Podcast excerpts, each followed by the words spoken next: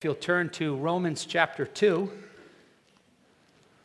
I want to welcome you to our study. If you have not been a part of this, you can go online and listen to the previous messages to catch up with us. But if you don't have a Bible, pardon me, just raise your hand. We're happy to give you a Bible. If you're not used to reading the Bible in church, I wasn't. The church I went to, we never read the Bible, so that was all new to me.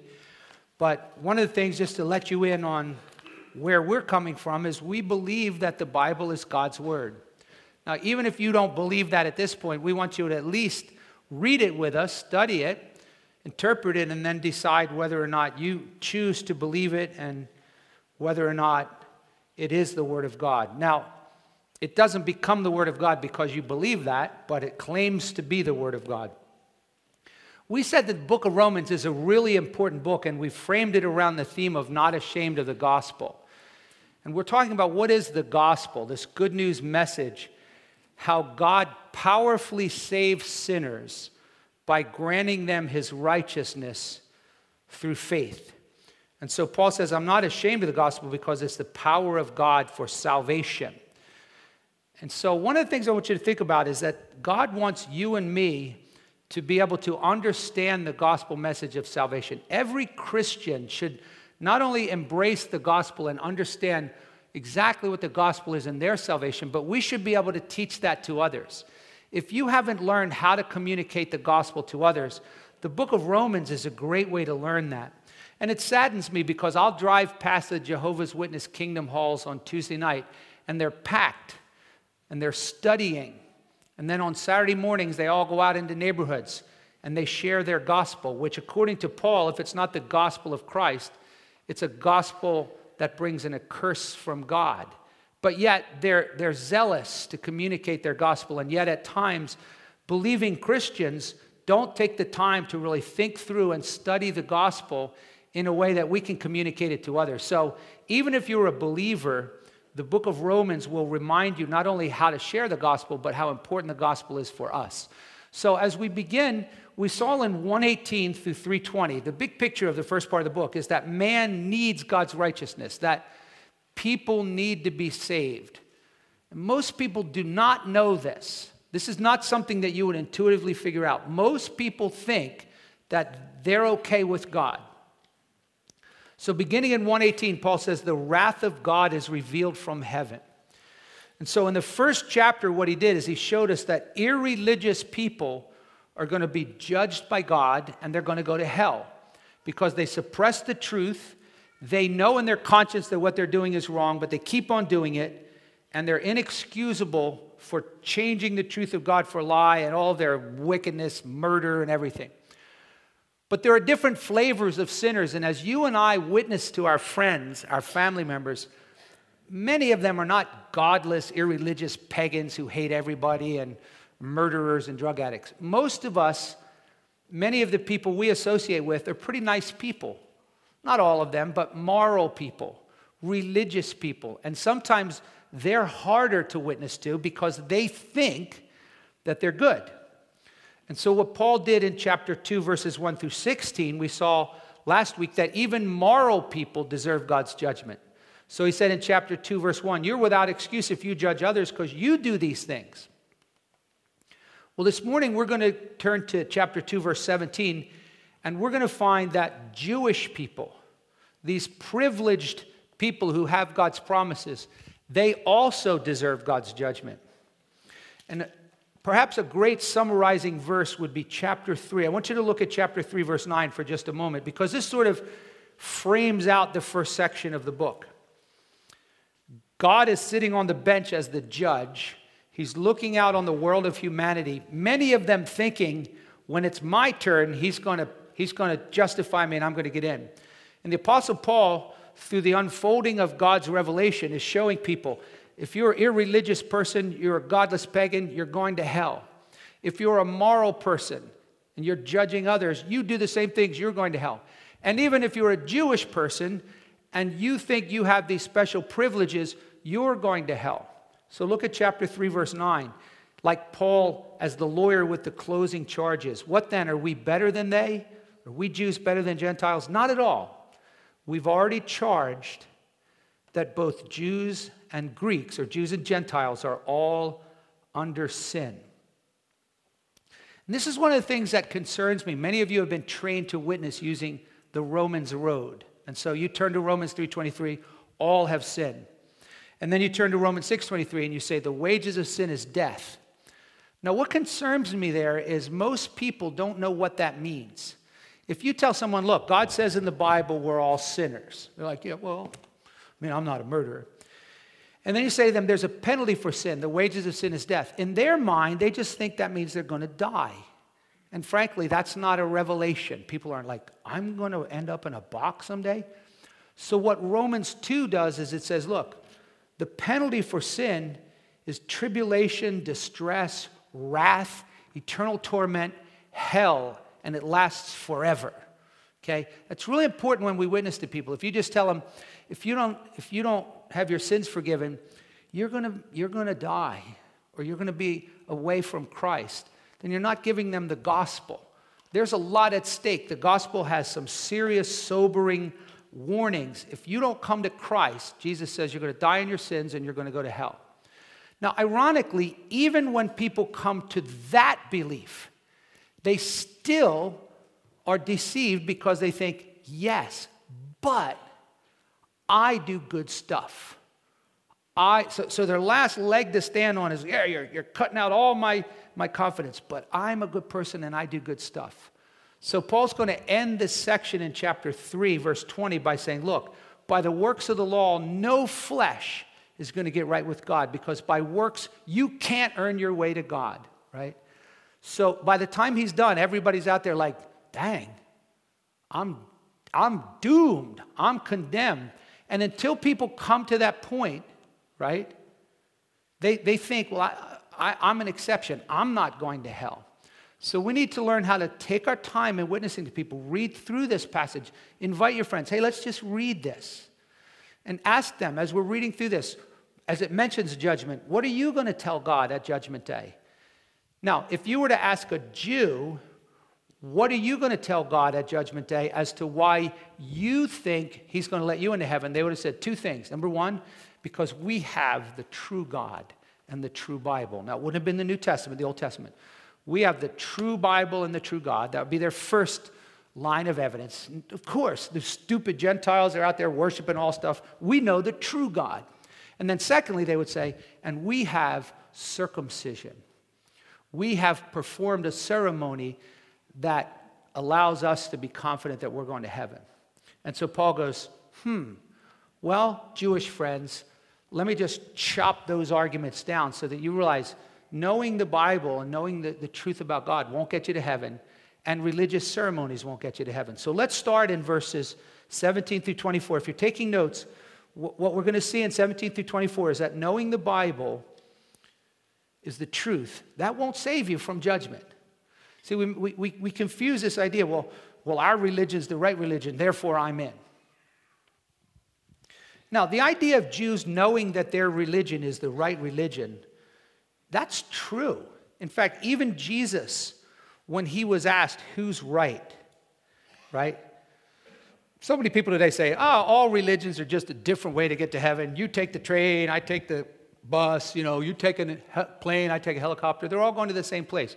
That's ridiculous because many of them have, have propositional statements that are mutually contradictory. God can't be this and this if they contradict. And this God can't be this God. So Jesus weighed in on this once. The Samaritans were, you know, kind of like Jews. And so the Samaritan woman said to Jesus, Who's right? Jesus said in John 4:22, you might jot this verse down. When people go, all religions are right. Jesus says, "You worship what you don't know. We worship what we know, for salvation is of the Jews." You're like, Jesus, that was a little politically kind of a little straightforward. I, I once was sharing Christ with a man sitting in my office, and he, and he was a a Buddhist, and he had a little statue of Buddha around his neck, his little gold statue of Buddha. And he put it on my desk, there's no lie, and he says, This is Lord Buddha. Right? Now, I could have quoted Jesus. I could have said, Listen here, fella, you worship what you don't know. We worship what we know. The God of the Bible is the true God, not some dopey little statue of yours.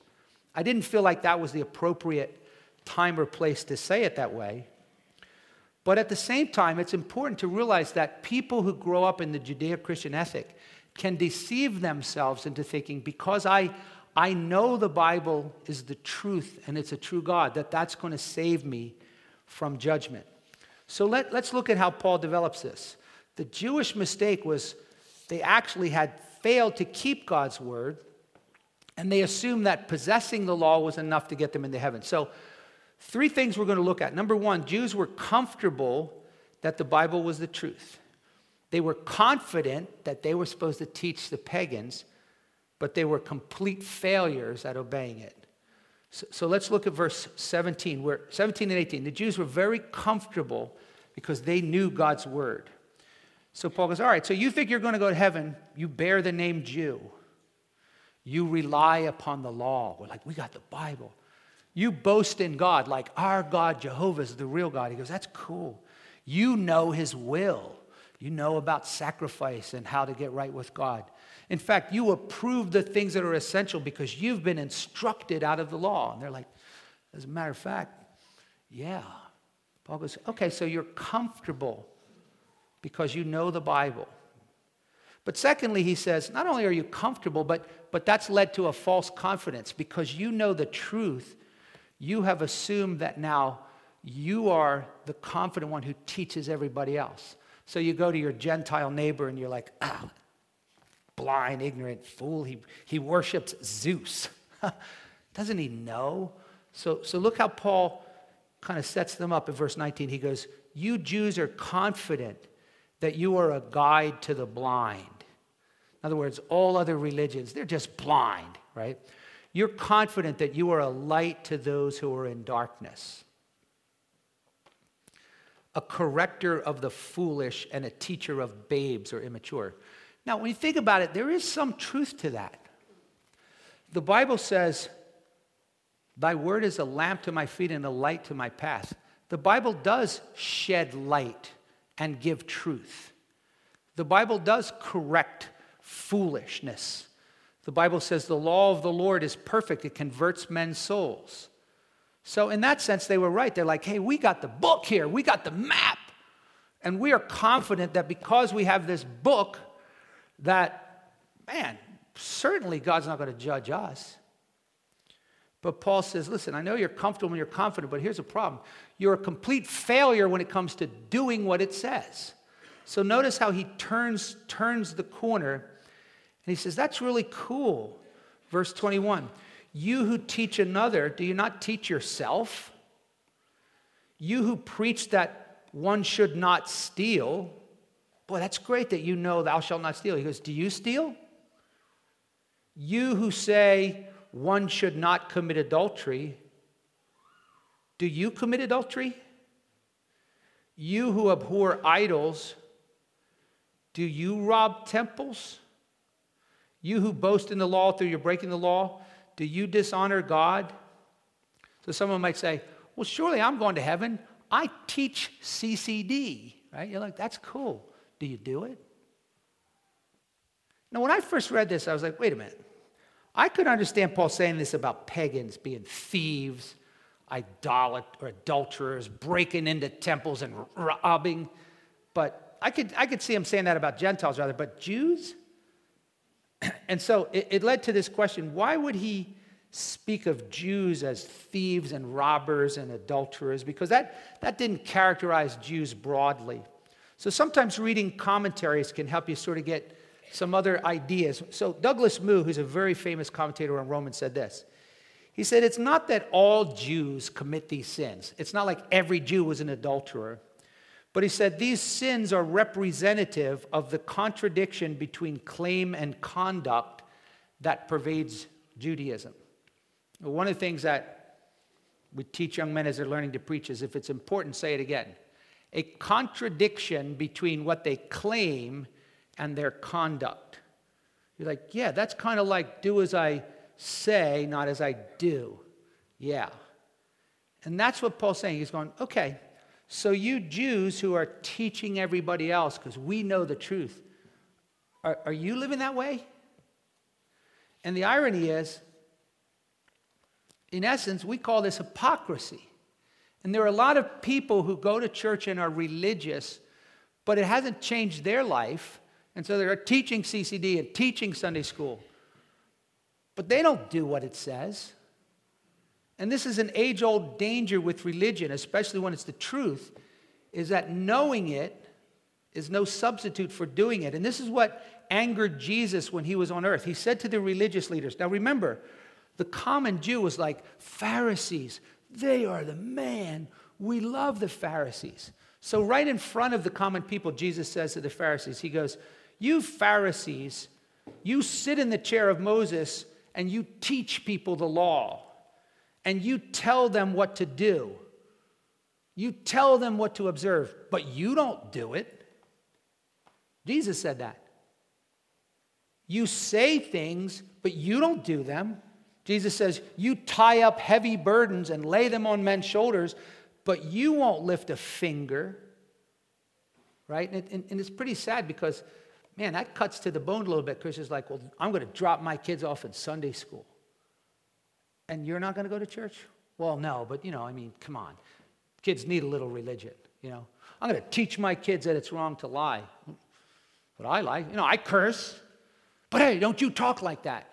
So, so, so this idea of having the Bible and teaching others, if you don't do it, Paul says that's hypocrisy.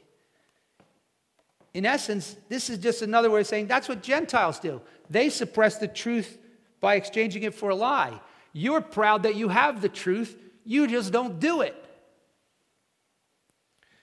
And what happens is when people who claim to have the truth and don't do it, look at the next verse, verse 24. It has terrible results in the community.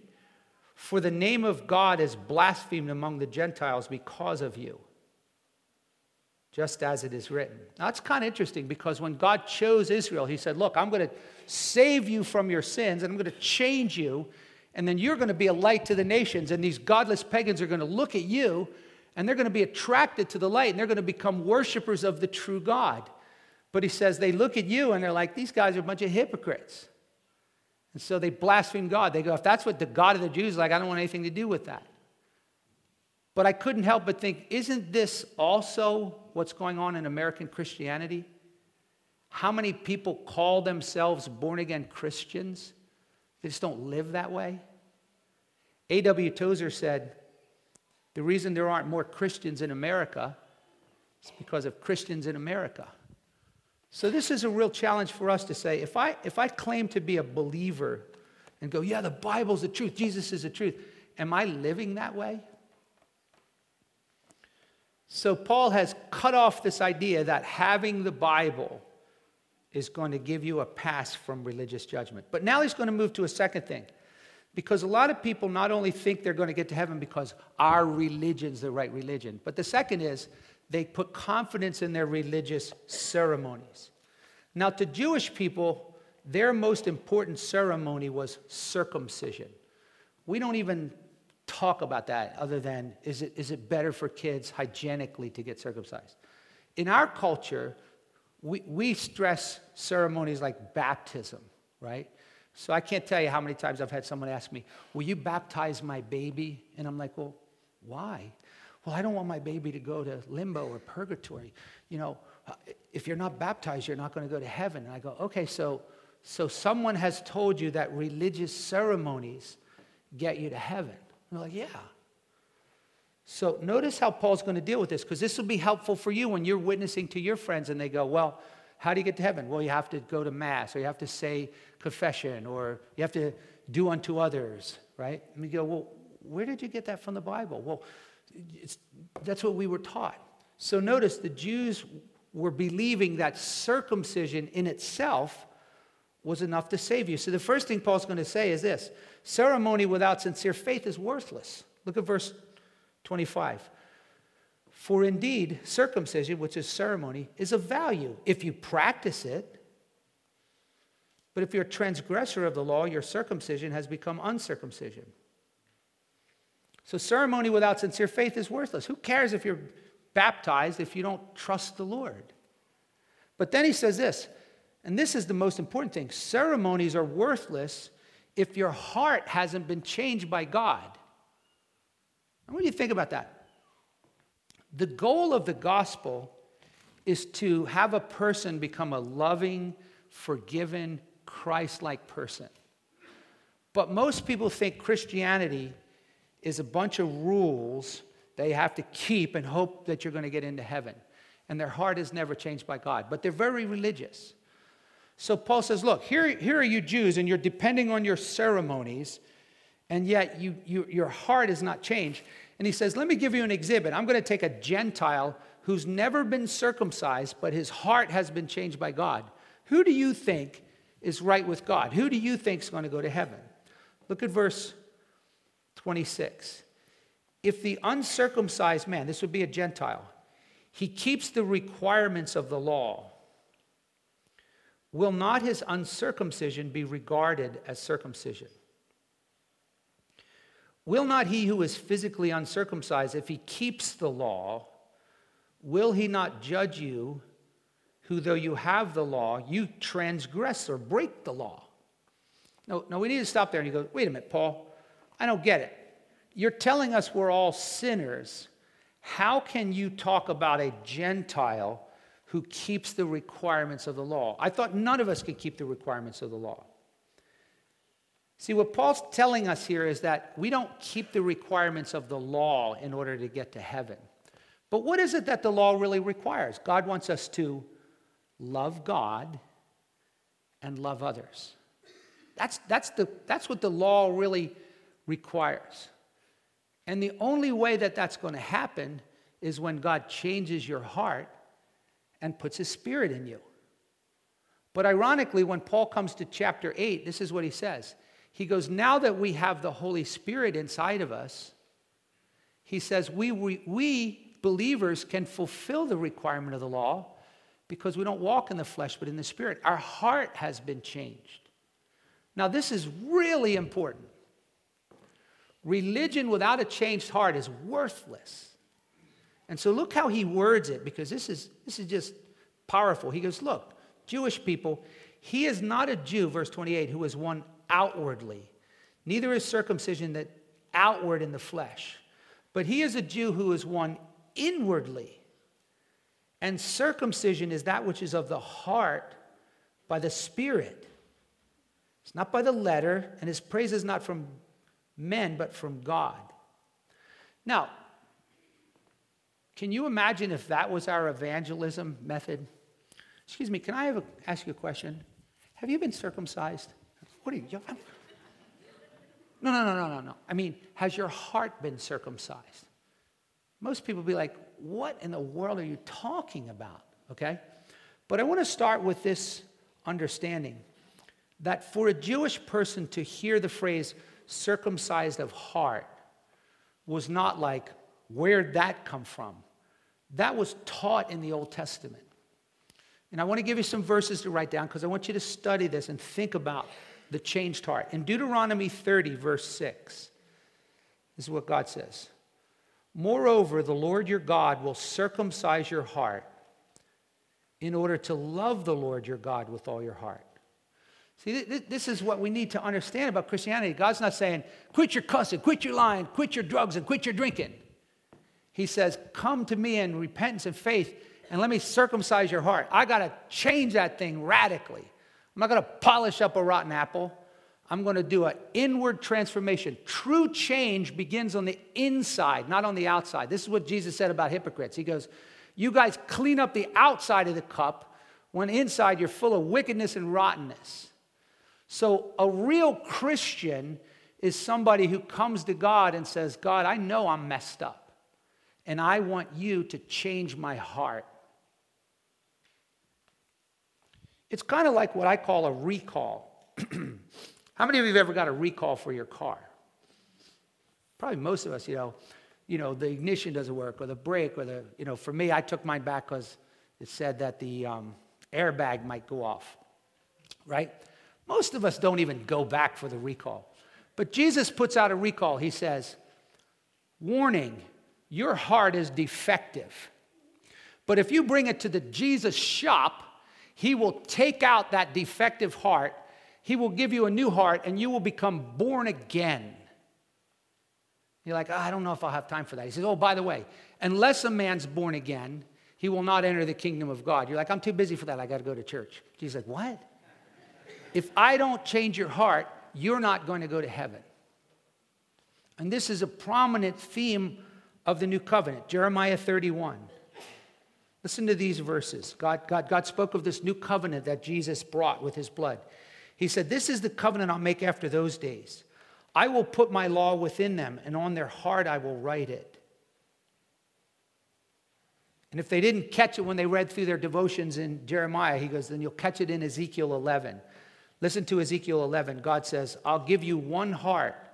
I'll put a new spirit within you. I'll take away your heart of stone. I'll give you a heart of flesh that you may walk in my statutes. So, so this theme's prevailing in the Old Testament.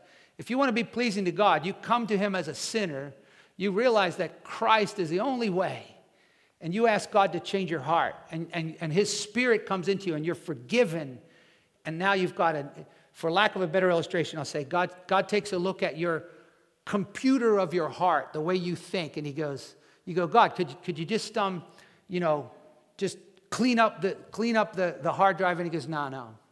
He goes, I can't clean that thing up. I have to give you a new one. I'm going to have to remove that heart of yours and give you a brand new one. But here's the cool thing when I put my spirit in you, when I forgive your sins and I give you that new heart, you're going to, you're going to walk in my commandments. And that's a beautiful promise from God.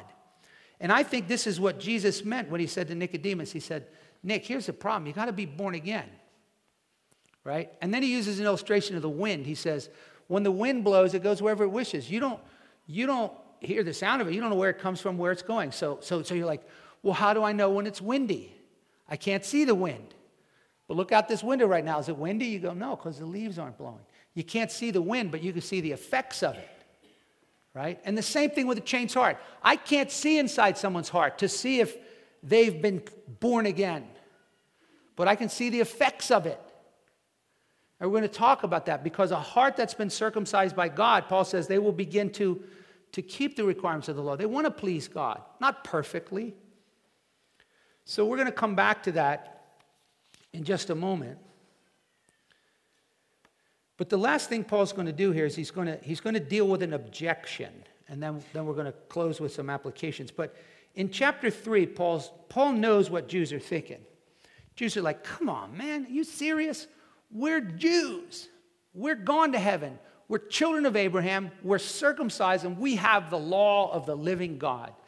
And you're going to tell us that we have no more opportunity to get to heaven than a Gentile? And Paul goes, Yeah. And probably everywhere he preached that, he got objections. So in 3 1 through 8, he wants to answer these objections. And the first objection is this then what's the benefit of even being a Jew? Why, why would that even matter if I'm a Jew? Look at chapter 3, verse 1. He goes, You just slam the Jews and you say, We're not going to go to heaven any more than Gentiles. Then what's the advantage? What's the benefit of being circumcised? Why should I even have the Bible and these ceremonies? And Paul goes, Wait, wait, wait. There's a great benefit. Now, in, in chapter 9, he's going to list a whole bunch of benefits. You have the covenant, you have the promises. But for now, he just lists one benefit. He goes, Let me tell you why you had a benefit. He says, You were entrusted with the oracles of God. Now, when I first read that, I thought he just meant, and this is true, you got the Bible. You got the only true roadmap. That's a big benefit.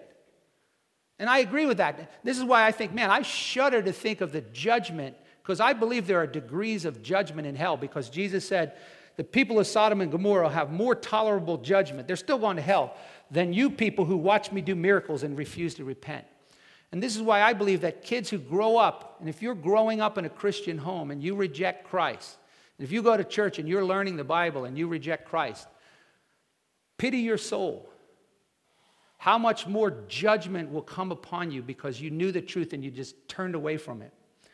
So, so Paul says, look, it's, it's a great privilege because they were entrusted with the oracles of God. But what I never knew is this word oracles is rarely used. It's only used, I think, twice in the New Testament. But the word itself can frequently have a reference to not just all of the Bible, but to the promises. Okay? And so the idea here is that God made particular promises to the Jews. He promised that they would be his chosen people. He promised that he would be their God forever. He promised that he would give them a new heaven and a new earth. He promised to come to earth and to redeem them. And so, so the Jewish people are like, okay, so wait a minute. You're telling me that there's no advantage to be a Jew. And he goes, yes, there is. There's a great advantage. You have God's special promises to the Jews. So you can see what the Jews think. He's going, yeah, well, what if none of us believed it? Then God's not faithful because I don't see many Jews getting saved. So basically, you want me to believe John 3:16. I don't even believe Genesis 12 because God made all these promises to us and he hasn't kept them to us. And Paul goes, "No, no, no, no. Here's where you're missing the point, Jew. Just because God made promises to Jews, those promises are conditional on your repentance. And it'll be just as faithful of God to put you in hell because you didn't believe his promises, and then one day fulfill his promise to another generation of Jews. So look how he develops this. He says, What then? If they have the promises, what if some of them did not believe? And in essence, most of them, when the gospel was preached at first, did not believe. Their unbelief will not nullify the faithfulness of God, will it? In other words, if God made promise to them, most of the Jews didn't believe it. It's not God's fault. He goes, May it never be. Rather, let God be found true and every man's a liar. And he quotes from David in Psalm 51. When David admitted his sin, Lord, he goes, Against you I sinned. I'm saying this so that you might be justified. In the day that you judge men, I'm just getting it out on the table. I was wrong, you were right.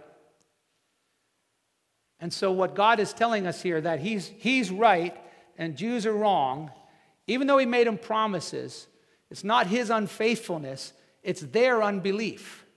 And their judgment's going to come on them because they rejected Christ. But as they heard about that, one of the other things they kept hearing when Paul talked about grace is this well, if sinning brings God's grace, then maybe we should sin more. So, verse 5, Paul says, If my unrighteousness demonstrates the righteousness of God, what shall we say? The God who inflicts wrath is not unrighteous, is he? I'm speaking in human terms. May it never be, for how will God judge the world? Right? Like if you said, Ladies and gentlemen, you are about to meet the judge of the universe, and Charles Manson comes out. You're like, ah! Right? So Paul says, if, if God, who inflicted wrath, were unrighteousness, how can he judge the world? But he's not unrighteous. And when he puts people in hell, it's absolutely their fault. And Jews are going, You didn't keep your promises. And he's going, No, I kept my promises. You didn't believe my promises, and therefore I have every right to put you in hell. And then Paul goes on, he says, And by the way, you people that are saying that I'm telling you to be bad so good will come, because that's what people are saying. He's so disgusted with them. Have you ever been in a conversation with somebody and they say something so stupid and so ridiculous and so absolutely preposterous, and it's absolutely so they go, So what you're saying is this? And you're like, You almost just want to say, just, just shut up, you know, just stop, right? But notice he, he, he's disturbed. He goes, Verse 7 If through my lie the truth of God abounded to his glory, why am I judged as a sinner? And why not say, as we are slanderously reported, and some affirm that we say, he goes, Yeah, this is what people say that I say. Let us do evil that good may come. And Paul just goes, Their condemnation is just. I don't even want to talk about that. It's so self evident that they're going to go to hell. I don't even want to go there, right? So you go, What did Pastor Tom talk about? He said Jews are going to hell. Like, yeah, but is that really the point of this passage? If I'm not a Jew, I go, Well, this doesn't have anything to do to me. So I want, I want us to close with a couple thoughts. Number one, if Paul's point here is, hey, he's already hammered irreligious people, he's already spoken to moral people, but then he says, all right, you religious people who are confident in your ceremonies, I'm baptized. I do my confessions. I say the Eucharist. I take the Eucharist. If you're confident in your ceremonies, you need to ask yourself this question Has God changed your heart? Want each one of you to just think about that. Has God changed your heart? And you're like, well, well, I don't know. I'll give you an illustration. Suppose a doctor says to you, you know, all four of your main arteries are clogged. You're going to have to have a quadruple bypass, right? And a week later, after the surgery, someone says, How'd the surgery go? Did they fix your heart? And you go, I don't know. I don't know if I had surgery. Think that would happen? Anybody here had surgery on your heart? Anybody know somebody that did? You think they knew it? They're like, I don't, what are these, what are these staples in my chest? Get them out of here, right? People know when their heart has been operated on. Now, let me be careful here because to have your heart changed by God does not mean that you had to have some crazy, dramatic, overnight thing like, what just happened? Okay? It's like the wind, it's mysterious. Some of you grew up from childhood. You heard how to be saved through faith in Christ. You heard the true way. So you don't need to know when God changed your heart. You just need to ask yourself Has my heart been circumcised? Have I been changed in my heart? It may be very, very gradual. Nevertheless, you should be able to say, you know what? I see evidences of a changed heart. Let me give you some examples. One of the biggest evidences of a changed heart is your attitude towards sin. Most people who don't have a changed heart enjoy sin and indulge in sin. And I'm not talking about shooting crack and you know murdering people. They just live for themselves, do what they want, have sex if they're not going to get caught or whatever. Just lie, just what you know, whatever is the easy path, right? But if you're born again, listen to this verse. Those who have been born again from God, write this down, 1 John 3 9, will not continually practice sin. Why? Because he says, because it's impossible for them to continually practice sin because God's seed abides in them.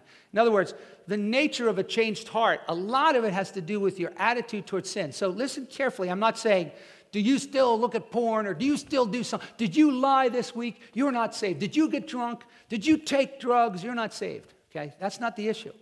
Is has God changed your heart? What happens when you sin? Does it bother you? Do you, do you feel remorse and want to repent and come back to Christ? Or do you just go, hey, I'm saved. I raise my hand. Jesus says, Some people will call me Lord, Lord. They'll say, I never knew you. You just practice iniquity. You were never born again. Your heart was never changed. Here's another example. How do I know if my heart's been changed? The book of First John says this Those who have been born of God love the brethren.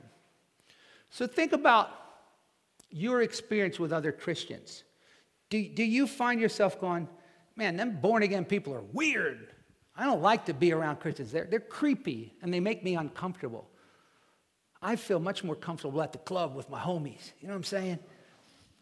If you don't like being around Christians at all, and I understand Christians are pains in the neck, and I'm one of them, and so are you. Don't act like you're any better. That's why somebody said, don't go to a perfect church because you'll ruin it when you get there. But we got a bunch of blemishes and flaws, and we're dopes and stuff like that. But a general mark of a changed heart is Christians like to be around other Christians. Christians are not ashamed of Christ. Christians love Christ. They want to sing about him. They want to pray. They want to be with other believers. If that stuff is like, ooh, man, that's creepy. I don't understand the Bible. I don't know what these nuts are talking about. I look around these people singing. What is wrong with them, right? Then just ask yourself, has God changed my heart? Now, here's the good news is it, even if you go, I don't even know whether he changed my heart. Well, guess what? God's all scrubbed up and ready to do surgery. He always is. Jesus says, No one who comes to me will I cast out. He won't say, Ew, not that heart, you dirty hypocrite. And so the beauty is, is you can say, God, if I'm not sure you changed my heart, this morning, the best I know how, I want you to change my heart. I don't want to just be a selfish, hypocritical, outward, external person.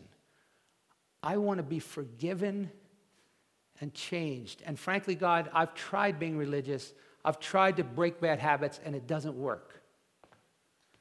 Being a Christian is not being a little red train. I think I can, I think I can. Being a Christian is going, my train's broke. I need a new train, God. And he goes, now we can do business. And that's what it means to be born again. You don't have to clean up your life and go, I hope God will accept me. Come broken, come messed up, come as you are. And that's the beauty of grace. It's free. Jesus didn't die on the cross to say, It's finished. Now change yourself. He goes, I'll give you a new heart. And, and so the interesting thing is when you hear that, you're like, Tell them, Brother Allen. You tell them. You give it to them. But then let me ask you this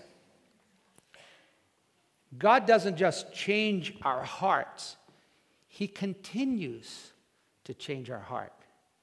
And all of a sudden you're like, wait, is he talking to me? And I go, yeah. If you're born again, we are changed permanently and powerfully, but we're also being changed, right? And it's far more than externals. I think we go, well, I don't curse anymore. I don't get drunk, and so I'm a good Christian. And God's going, no, no, I got a lot of work to do in your heart. You're proud. You're anxious. You're fearful. You're hypocritical. You fear men. You're judgmental. You're selfish. You're lazy. And so we all have to understand that the gospel is continually changing our heart. And remember, how many of you ever went to the Franklin Institute and got to walk through the heart? Yeah? So picture your heart like this big system that has all these different areas. And the Bible says the Word of God pierces into our heart and discerns our thoughts and motives. And God starts visiting a certain room, and you, and you close the door and you go, You can't come in here, God. And I can tell you this if you're a Christian, that never works. He has all the keys, right? You're like, Lock them out. I'm not changing. I like doing this, right? It never works. And you're like, But I just want to do this for a little bit longer. It never works. It's always the right thing to do to surrender to the Lord and say, Jesus, thank you for my new heart. Thank you for the Holy Spirit. Please forgive me and help me to grow. And, and what's more dangerous is when we go, yeah, I know, a lot of people need that. Hebrews 3 says this we need to exhort one another, lest any of us have a hardened heart by the deceitfulness of sin. Sin is so subtle we can really have a messed up heart as a Christian and really think hey, I have my devotions today. Like, it's like one guy said to me as he's confessing his affair in front of me with his wife sitting there, he goes, But the coolest thing is, we used to read the Bible and she got saved. Like, like me and the wife are supposed to go, That's awesome. You led your adulterous affair woman to Christ. Praise the Lord. What are we thinking? And this shows how dangerous sin is. And so thank God that we could pray for one another and stay in the Word and be in small groups and say, listen, I need you to pray for me because, man, I'm getting beaten down in this area. That's why we urge you to have people to be accountable to, to pray with, and to encourage one another. Because here's what's going to happen the more we change on the inside, the more attractive this church is going to be to unbelievers. I really believe that that our greatest opportunity to reach this community is not mailers, flyers, or let's get a big billboard, or let's give a free TV. It's let God change our heart and go back to your family and they see the difference in you. The way that you young people are acting at school, the way that you, you treat your parents, the way you treat your children, the way you're, you're changing in your marriage. You go, This is the only way I know how to relate to my spouse. And God goes, Yeah, but I could change your heart. And things happen. And, and, and so instead of the name of God being blasphemed, people are going, hey, I want to find out how I can become a Christian. So let me just say the last thing is this Paul's saying, don't depend on your religious ceremonies to get you to heaven. So if you were taught that being baptized will protect your baby or being baptized will get you to heaven, that's not what the Bible says. It's faith in Jesus alone because he died for your sins. And so stop depending on sacraments, ceremonies, anything, but casting yourself on Christ and asking Him to change your heart. And you're like, Brother Allen, I love when you give the gospel to them unsaved sinners. You tell them like it is, right? But, but let me just say one more thing. While we're on the subject of baptism, You know what troubles me? Is I have heard many of you tell me that you got saved, that you're a Christian now. And we say, okay, we're going to have a baptism. And people are like, I'm not doing that. I'll do that one next time.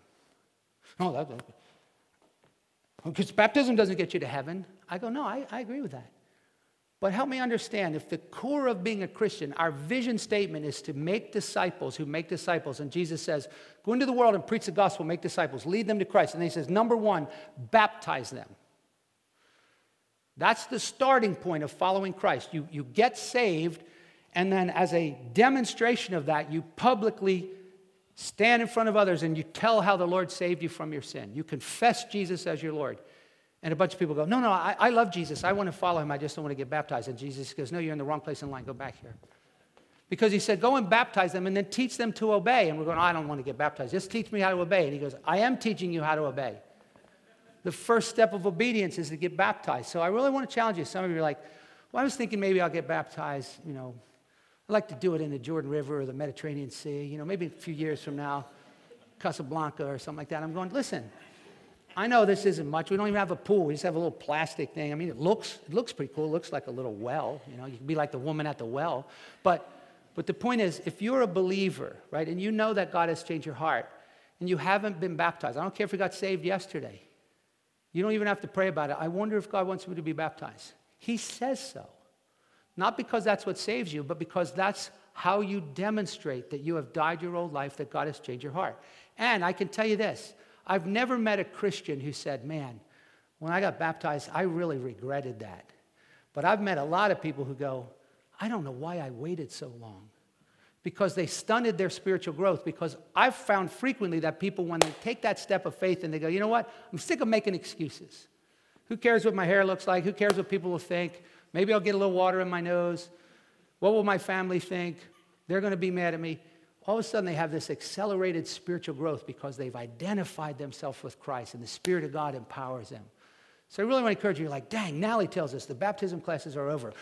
But like a good, uh, you know, infomercial. But if you call right now, I've already talked to Bob, and he said if there are people who change their mind, change their plea and go, you know, I really do want to get baptized. Don't do it for me, please don't.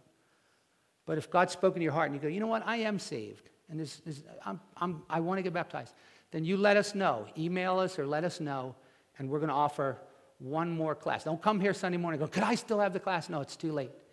But if you're a Christian and you haven't been baptized, it doesn't save you, but it's right.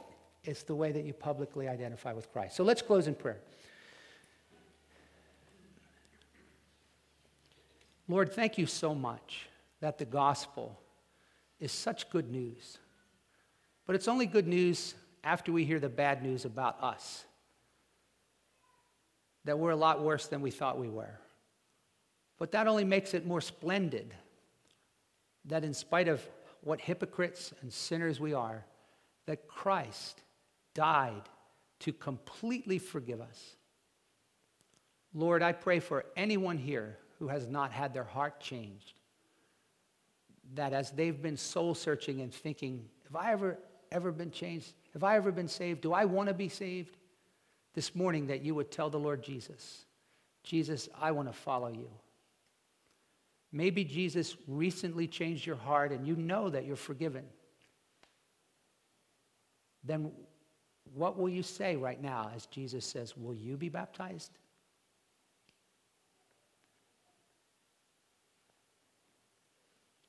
And if your heart as a Christian has come dull or lukewarm or hardened, Jesus hasn't stopped loving you. Just repent. And Father, I pray for all of us that in the days to come that we will continue to be transformed. As you show us our flaws, may we repent of them and celebrate the ongoing forgiveness of the gospel so that we can love our wives better, love our husbands, love our children love our enemies, love our neighbors. Send us out this week, Lord, rejoicing that you have sent Jesus to take broken sinners and to give us a new start. I pray that more and more people will become born again in this church as we bring our friends to the light and that the grace of God will spread, and prisoners, addicts, angry, hating people, depressed people, suicidal people, sick people, d- discouraged people, proud people will come to Christ by the dozens. We believe that your spirit wants to work, and we pray for this to happen. And may many of our children get converted very early and change their hearts, Lord, and help us to work with them on a changed heart, we pray, and give you all the glory in Jesus' name. Amen. God bless you. Have a wonderful week.